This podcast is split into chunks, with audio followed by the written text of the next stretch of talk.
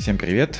Меня зовут Павел Часовских, и в эфире подкаст «Голос Мицелии». Рядом со мной моя соведущая Вика Мызникова, редактор онлайн-газеты «Экосфера». Вика, привет! Привет, Паш! Привет, наши дорогие слушатели! И сегодня мы решили поговорить э, сразу о двух важных э, проблемах. Это, во-первых, экологическое образование, широкая тема, которая сейчас активно развивается, и, во-вторых, защита экологических прав – для этого мы позвали нашу прекрасную гостью сегодняшнюю Татьяну Честину, председателя правления Общероссийского экологического движения «Эко», управляющего партнера зеленого агентства «Велес». Здравствуй, Татьяна. Добрый день, Татьяна. Спасибо, что пришли к нам. Хотя мы записываем онлайн, кстати, наша первая запись онлайн. Мы немножко нервничаем. Ну и, наверное, первый вопрос — это про движение эко, да, то есть, э, когда я зашла на сайт э, движения, там одна из первых фраз, которую видно, это то, что миссия эко — это вовлечь как можно больше людей в э, снижение экологического следа и бережное отношение к природе. Ну, мне кажется, это вообще очень обширная задача, и, может быть, вы расскажете, как вообще проводится эта работа и какие у нее уже видны результаты, если они есть? Да, нам а, больше 10 лет, и э, в течение этих 10 лет мы работаем с разными целевыми аудиториями, от а, школьников до взрослых людей, для того, чтобы не просто рассказать про экологические проблемы, но и показать, что конкретно каждый человек может прямо сейчас начать делать для снижения своего экологического следа. Если говорить о конкретных программах и их результатах, самая наша массовая программа — это «Зеленые школы России». У нас есть портал экокласс.рф, где не только учителя, но и все желающие волонтеры и родители могут скачать готовые экологические уроки на ключевые э, темы и снижение экоследа, и сохранение биоразнообразия, сохранение лесов, морей, энергии, и ну, как бы многие темы, такие самые актуальные, и провести с помощью вот этого готового интерактивного урока игровое занятие в классе или с любой группой детей. И у нас на сегодня более 100 тысяч учителей э, зарегистрировались и провели как минимум один такой урок. А, если говорить про студентов, у нас есть программа «Зеленые вузы России», а, и там студенты участвуют в квестах на разные темы по раздельному сбору отходов, по сохранению воды, по изменению климата, и они выполняют прикладные задания. Одновременно они узнают для себя новую информацию э, на экологические темы для того, чтобы выполнить эти задания. Например, они внедряют раздельный сбор отходов или внедряют разные практики водосбережения, практики э, лесовосстановления. И э, сейчас мы формируем в рамках Ассоциации зеленых вузов такие как клубы на базе студенческого такого самоуправления, и ребята уже ведут более системную работу, и мы собираем а, их лучшие практики для того, чтобы другие студенты, которые только вступают на этот путь, могли тоже у себя а, в ВУЗе внедрять совершенно вот конкретные практики, о которых я сказала. И у нас а, на сегодня в ассоциации уже более 70 вузов, и, наверное, там десятки тысяч студентов уже прошли через наши квесты, которые мы уже много лет проводим. И самая, наверное, наша такая сложная аудитория — это взрослые люди, потому что них, с одной стороны, много мифов, а с другой стороны, у них уже устоявшиеся привычки. У нас много экспериментов э, и разные онлайн-марафоны, и волонтерские проекты, где готовые алгоритмы, как можно э, провести у себя праздник экодвор и вовлечь соседей в раздельный сбор, или как э, организовать загородную посадку деревьев, или какие другие очень прикладные форматы. И мы как раз через разные способы, там, в том числе через социальную рекламу, она у нас сейчас э, транслируется там много где и в метро московском, и на поездах. Э, как раз э, тоже э, стараемся показать э, людям, которых волнуют все больше экологические проблемы, мы это видим и в нашей практике, опросы это показывают, показать, а что же можно прямо сейчас э, делать. Это такой прикладной аспект для нас очень важен. Ну и, наверное, последнее такое, как раз тема защиты экологических прав, она для нас важна в нашей работе. Мы консультируем инициативные группы людей, которых тоже становится по стране э, все больше и больше, группы людей, которые хотят защищать свои скверы, парки, заповедные территории, э, защищать э, свои легкие, на самом деле, свое здоровье, бороться за то, чтобы с мусором обращались цивилизованно, чтобы он перерабатывался, не сжигался и не закапывался. У нас есть группа специалистов, юристы опытные, из природоохранники, которые как раз консультируют инициативные группы, но как бы при этом понимая, что самое важное это, конечно, активность людей на земле, на своей территории, и без этого, конечно, ничего не изменится. Ну и наша последняя программа по лесовосстановлению. Мы сажаем деревья на народное финансирование.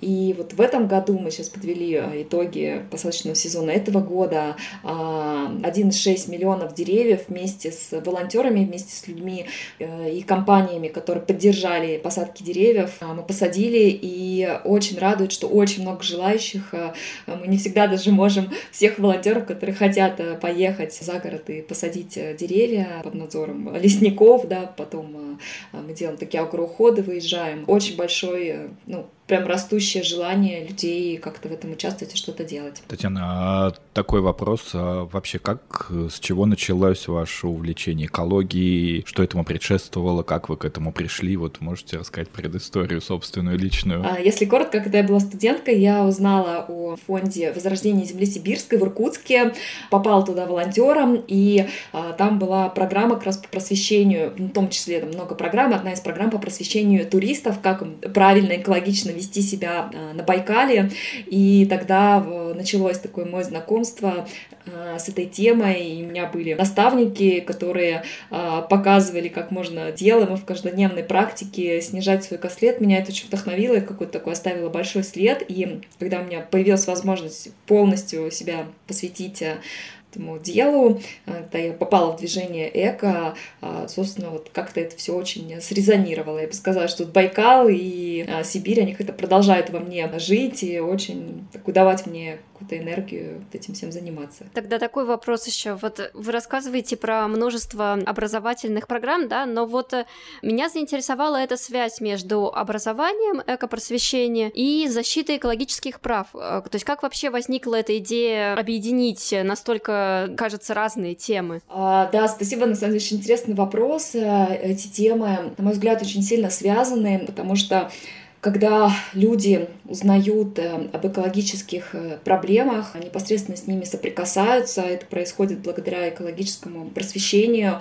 то они э, все больше хотят как-то активно вовлекаться, и возникают разные как раз инициативные группы, которые, понимая важность э, особо охраняемых природных территорий в, э, в городах, понимая опасность мусоросжигания для их здоровья или опасность свалок, узнавая, в том числе через экопросвещение, о том, что есть альтернативы, о том, что есть и не только раздельный сбор отходов, но и самое главное, это минимизация, сокращение, то есть переход на такие практики ноль отходов, циклическую экономику. То есть людей это знание, это информация, она их часто, да, как-то для них э, открывает вообще абсолютно какую-то новую картину мира, и э, часть людей, они как-то готовы за, за бороться за то, чтобы сохранять э, зеленые зоны в своих городах для того, чтобы э, бороться за раздельный сбор и ноль отходов вместо мусоросжигания. И э, у нас в организации, мне кажется, это очень естественно возникло, потому что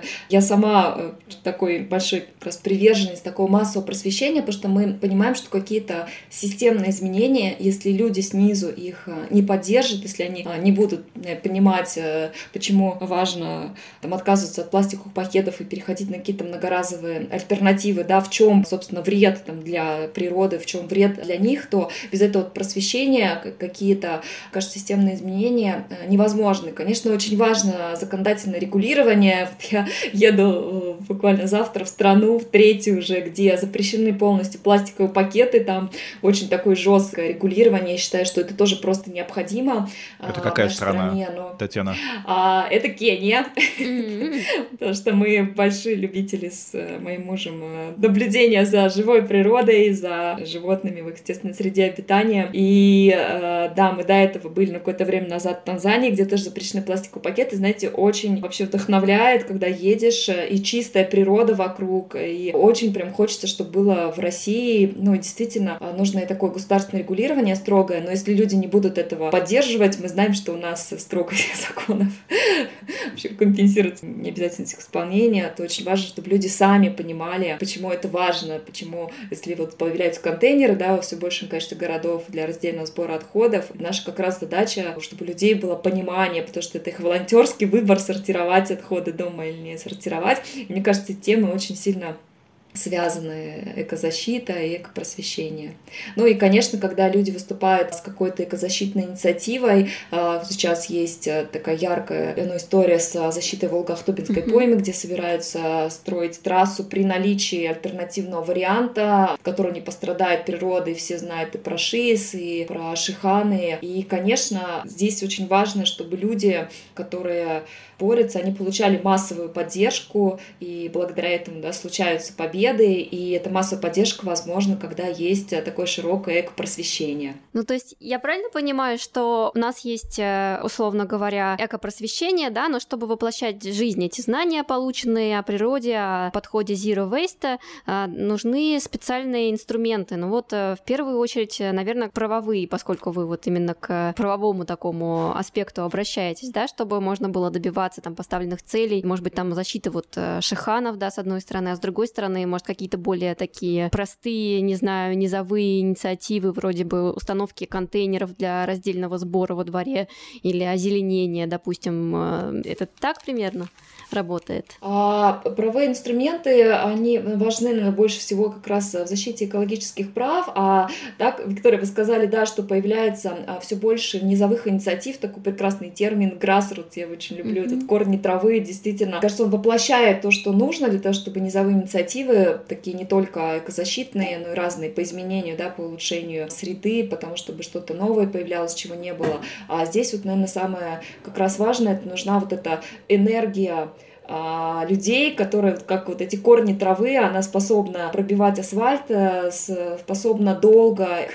А, меня шутка, что в России, если занимаешься экологией, нужно жить долго, потому что а, какие-то изменения, они действительно занимают годы. И здесь, вот, наверное, важна энергия, чтобы продолжать. Э, важно искать единомышленника, потому что многие люди тоже хотят этих изменений, но поодиночке это очень сложно. И вот как раз инициативные группы, они постепенно да, себе набирает э, других единомышленников.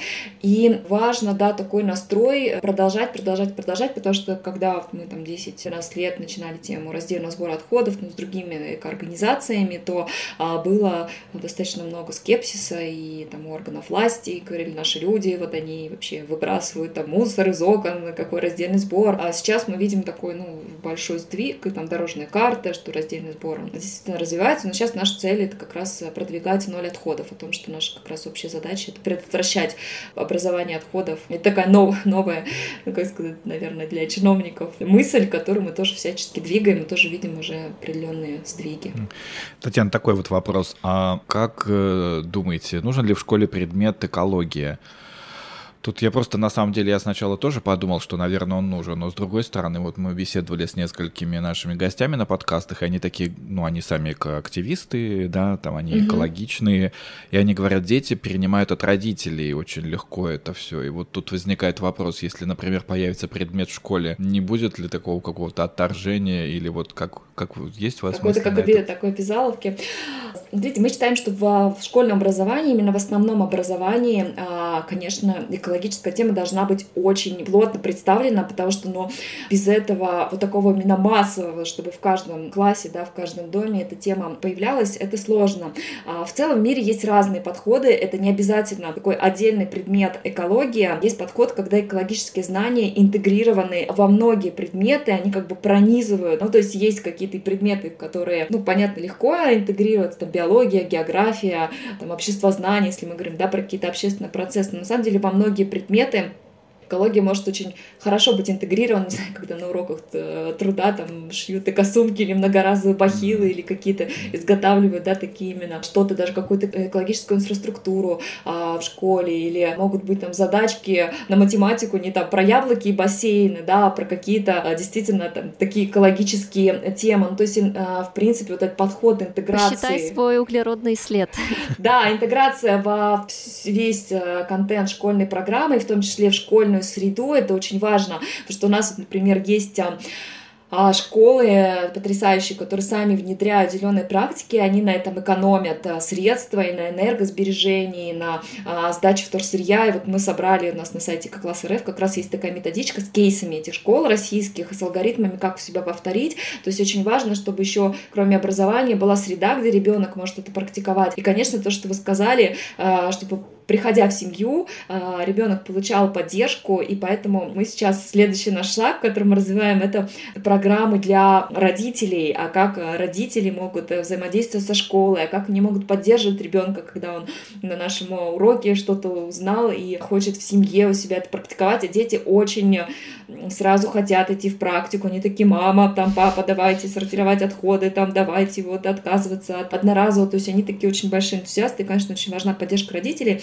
мы уже там, не первый год э, там, с разными другими коллегами бьемся за то, чтобы появилось в основной программе в школе а, ну, такое достойное экологическое образование, адекватное как бы, серьезности проблем не только в школе, но и в ВУЗе. Оно должно быть вообще непрерывное экологическое образование детского сада до а, вузов, взрослых профессионалов. Но пока это все очень сложно, мы и другие общественные организации, как раз э, и активисты, и НКО делают свои да, просветительские программы, и мне кажется, это такой большой драйвер ну, я считаю, что это должно быть в каждом классе по всей стране. Да, пожалуй. Вот э, меня знаете, что заинтересовало? Вот вы говорите о том, что более 100 тысяч учителей провели, или более 100 тысяч уроков, я вот не очень поняла, было проведено именно по вашим гайдлайнам.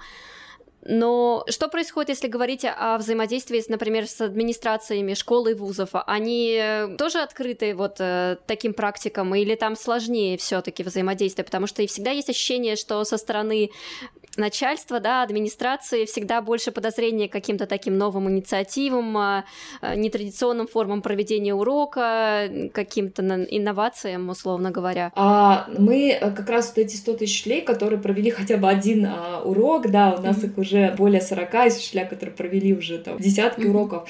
Это э, учителя-энтузиасты, это сотрудники вузов энтузиасты, которые понимают важность, у них есть возможность и в школьной программе у них э, есть возможность интегрировать уроки, потому что у них есть и, и классные часы, и там неурочная деятельность. То есть учителей, они как бы могут, э, у них нет препятствий для того, чтобы брать и проводить уроки, и в вузах э, есть э, сотрудники вузов и администрации вузов, которые поддерживают своих студентов, которые ним приходят и говорят, нам нужно внедрить раздельный сбор, нам нужно сменить подрядчика, который будет а, вывозить на переработку. И здесь как раз нет, да, такой какой-то системы, чтобы это было общепринято, но достаточно много таких людей, энтузиастов в системе, которые как раз готовы брать готовые проработанные материалы. Мы им сильно очень облегчаем работу тем, что загруженных очень сильно бумажной работой учителей, по сути, даем им полностью готовый урок, им там нужно минимум подготовки, они нам в отзывах пишут как бы, благодарности. Более того, у нас в стандартах, э, федеральных государственных образовательных стандартах закреплено о том, что они должны формировать экологическую культуру, а для учителей нету систем повышения квалификации, обучения. Это очень важно самого учителя готовить, снабжать его материалами. Они нам пишут, что спасибо, вот вы нам своими материалами помогаете а, выполнить эти стандарты. А, и как раз вот э, мы сейчас запустили первый курс повышения квалификации учителей по экологическому образованию. Они даже там совместно с одним а, центром дополнительного образования при просвещения, они получат сертификат государственного образца. Ну, конечно, нам хочется, чтобы а, это было нормально реализовано на государственном уровне, а не а, силами отдельных общественных организаций. Но, тем не менее, мы будем продолжать э, эту работу, в общем, и видя отклик от людей от э, школ, от э, вузов. Да, круто. Татьяна, вот э, я знаю, что вы работаете еще в проектах Капуста и Эковики, и как они связаны с этим эко? Спасибо, да, на, самом деле это а, проекты, запущенные движением, а на Эковике мы как раз ее скажем, запустили ее замысел. Это такая платформа, и мы даже как бы не хотим, чтобы это было как бы проект движения эко или платформа движения эко, потому что это платформа для разных а, экологических инициатив, которых а, очень много в России, многие из них локальные, но они очень э, крутые, вдохновляющие. На этом проект «Доброй крышечки» или проект «Фудшеринг» и большое количество таких именно grassroots инициатив. А наш замысел в том, чтобы они могли о себе рассказывать на платформе Эковики, а наша задача собирать туда постоянно новую и новую аудиторию, чтобы люди, которые, не знаю, их интересует тема мусора, они увидели, что есть э, на самом деле много других активностей в других темах, и там в теме лесовосстановления, в теме э, сохранения дикой природы, и там в теме а, экопросвещения. Как раз, э, собственно, такая как философия эковики — это простая точка входа э, и готовые алгоритмы действий э, разной степени сложности, которые человек может прям взять и начать практиковать. От чего-то, что он делает в повседневной жизни, там у нас есть такой раздел «Начни себя», до уже более сложных каких-то волонтерских эм, проектов, которые он может как лидер в своем сообществе запустить, до уже такая сложная самая наша тема — это защита экологических прав. У нас там есть такой раздел «Меняй мир», где как раз и у нас алгоритмы по каким-то типовым случаям, как там защитить э, городскую городской лес или там как бороться с э, загрязнением, ну то есть вот то, те проблемы, с которыми люди сталкиваются, но это уже такой, наверное, самый такой сложный уровень, и вот как раз Эковики, она об этом. А капуста — это тоже наш проект, там наносятся точки зеленой инфраструктуры, это какие-то разные и там магазины, какие-то общественные проекты, и а, разные места, где можно более просто практиковать экологичный образ жизни. Это магазины ноль отходов, а, какие-то места, где можно эко-сертифицированные товары купить и так далее. А так как они такие крауд-проекты, э, то мы как раз стараемся, чтобы они ну, такие были более народными и не как-то так сильно нами как-то брендированы. Mm-hmm. Ну да, ну, полезная такая инициатива, да. А вот я, наверное, вернусь в сторону экообразования. И поскольку вы занимаетесь проектами по просвещению, мне вот э, стало интересно, как вы относитесь к такому явлению, как гражданская наука, да, такой вот э, симбиоз э, научного подхода, активистского подхода и просто инициативы снизу. Может быть, вы тоже какие-то такие проекты продвигаете? А, меня очень вдохновляет это явление гражданская наука, и как раз в части того, что данные информации становятся более прозрачной, потому что у нас как бы большая проблема, что у нас экологическая информация очень закрыта от людей. Людям часто приходится ну, разными способами ее добывать. И вот, в частности, у меня сейчас коллеги как раз ездят э, по регионам в разных городах в рамках одного проекта по общественному мониторингу воздуха, проводят обучающие семинары. А, вот мы совместно делаем с Василием Хорошиловым такой известный проект ну, да, у нас был Москва. Да, да, да, да, да, я видела на сайте. Да, очень здорово как раз. Э, и то, что помогает э, людям э, самим добывать информацию и потом как-то с помощью этого пытаться решить, да, воздействовать на те экологические проблемы, от которых они страдают. И все, что связано вот сейчас с развитием дистанционного там, мониторинга, да, когда люди uh-huh. могут э, получать там, информацию о каких-то нарушениях э, природоохранных и как-то потом на это воздействовать.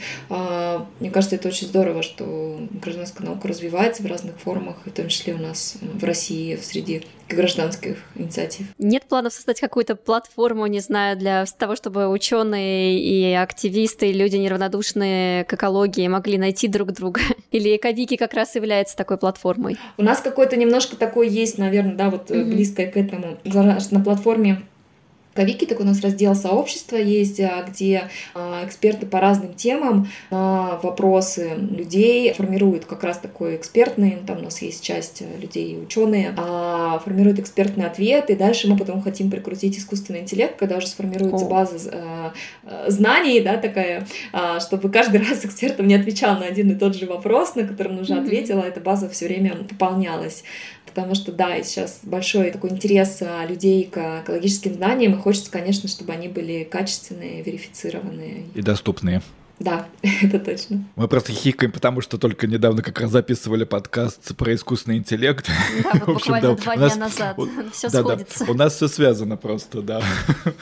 Очень здорово, да. Мне тоже кажется, что классно, когда технологии становятся на защиту природы, и люди их могут использовать, и там те же космоснимки, и дроны, и mm-hmm. а, вот эти способы. Что меня, знаете, очень вдохновляет, то, что интернет очень сильно позволяет людям объединяться на горизонтальном уровне, и вот как раз инициативные группы, экозащитные группы, которые из разных да, регионов, у них такая коллаборация, солидарность, и вот как раз интернет это очень сильно ускоряет эти процессы.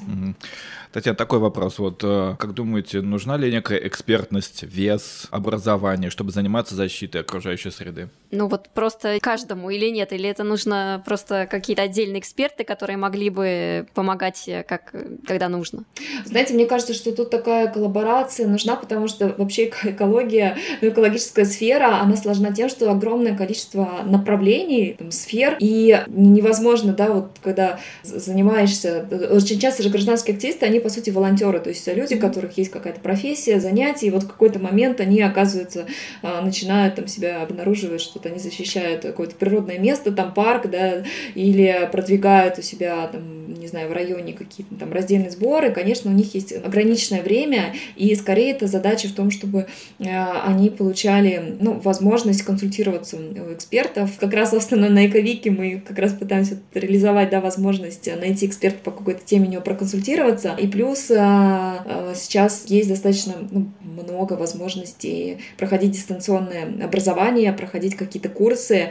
И мы тоже сейчас э, на платформе у нас есть еще один такой раздел «Обучайся», где мы создали ряд курсов на такие там, темы, ну, такие базовые достаточно курсы на тему циклической экономики или на тему как раз мусорной реформы для активистов, чтобы они знали такие ключевые какие-то вещи, которые могут ну, выглядеть такими сложными, запутанными. Мы там стараемся как раз в формате простых таких онлайн-курсов делать это доступным. Или природа защиты у нас есть такой курс, это как раз по инструментам а, защиты Они все бесплатные, прав. извините. А курсы бесплатные, да, да, мы да, да, ищем как какой-то фандрайзинг для, для того, чтобы для пользователей они были бесплатные. Мне кажется, что вот такая модель, как э, Виктория сказала, возможность э, коллаборации между экспертами и гражданскими активистами. Но и в какой-то момент человек, когда достаточно долго занимается, я называю, становится таким экспертом-практиком. То есть а, человеком, который не просто теоретически, но он уже знает, а как это на Земле работает. И таких ну, людей в, в экоактивизме становится все больше. Татьяна, вы, в принципе, очень много пишете про активизм, и ну, видно, что вы очень вовлекаетесь э, в проблемы, которые у нас периодически возникают, то есть, э, например, то, что происходит в Волгоавто, в Тубинской пойме, как Или вы уже упомянули.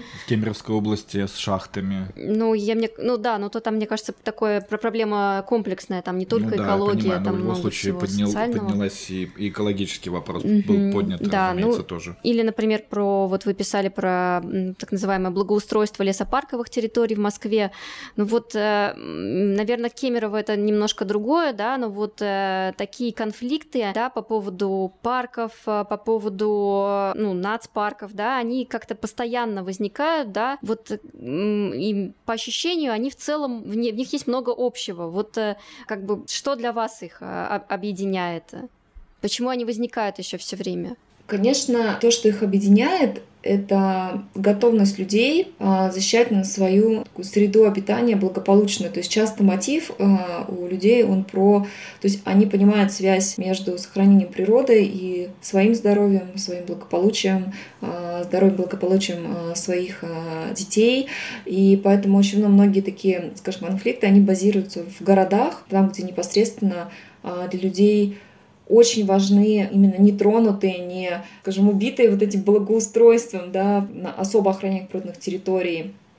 Эти как бы, да, зеленые оазисы для них, для людей очень важен воздух, который они э, дышат, и возможность как-то вообще на это влиять. И ну, это такая как раз, э, наверное, очень понятные базовые потребности, которые объединяют э, многих людей, понятно многим людям, но я также вижу тренд о том, что людей начинает волновать и сохранение там, заповедных территорий, которые находятся ну, достаточно далеко от них, то есть когда у людей такая появляется ну, эмпатия, да, вообще какое-то понимание связи, то, что они ну, часть природы, и если природа будет страдать, то люди тоже будут страдать как часть природы. И мне кажется, это то, что объединяет, независимо от того, вот как бы за, за какой конкретный аспект. Но, конечно, триггером людей является, когда непосредственно э, их затронуты, да, вот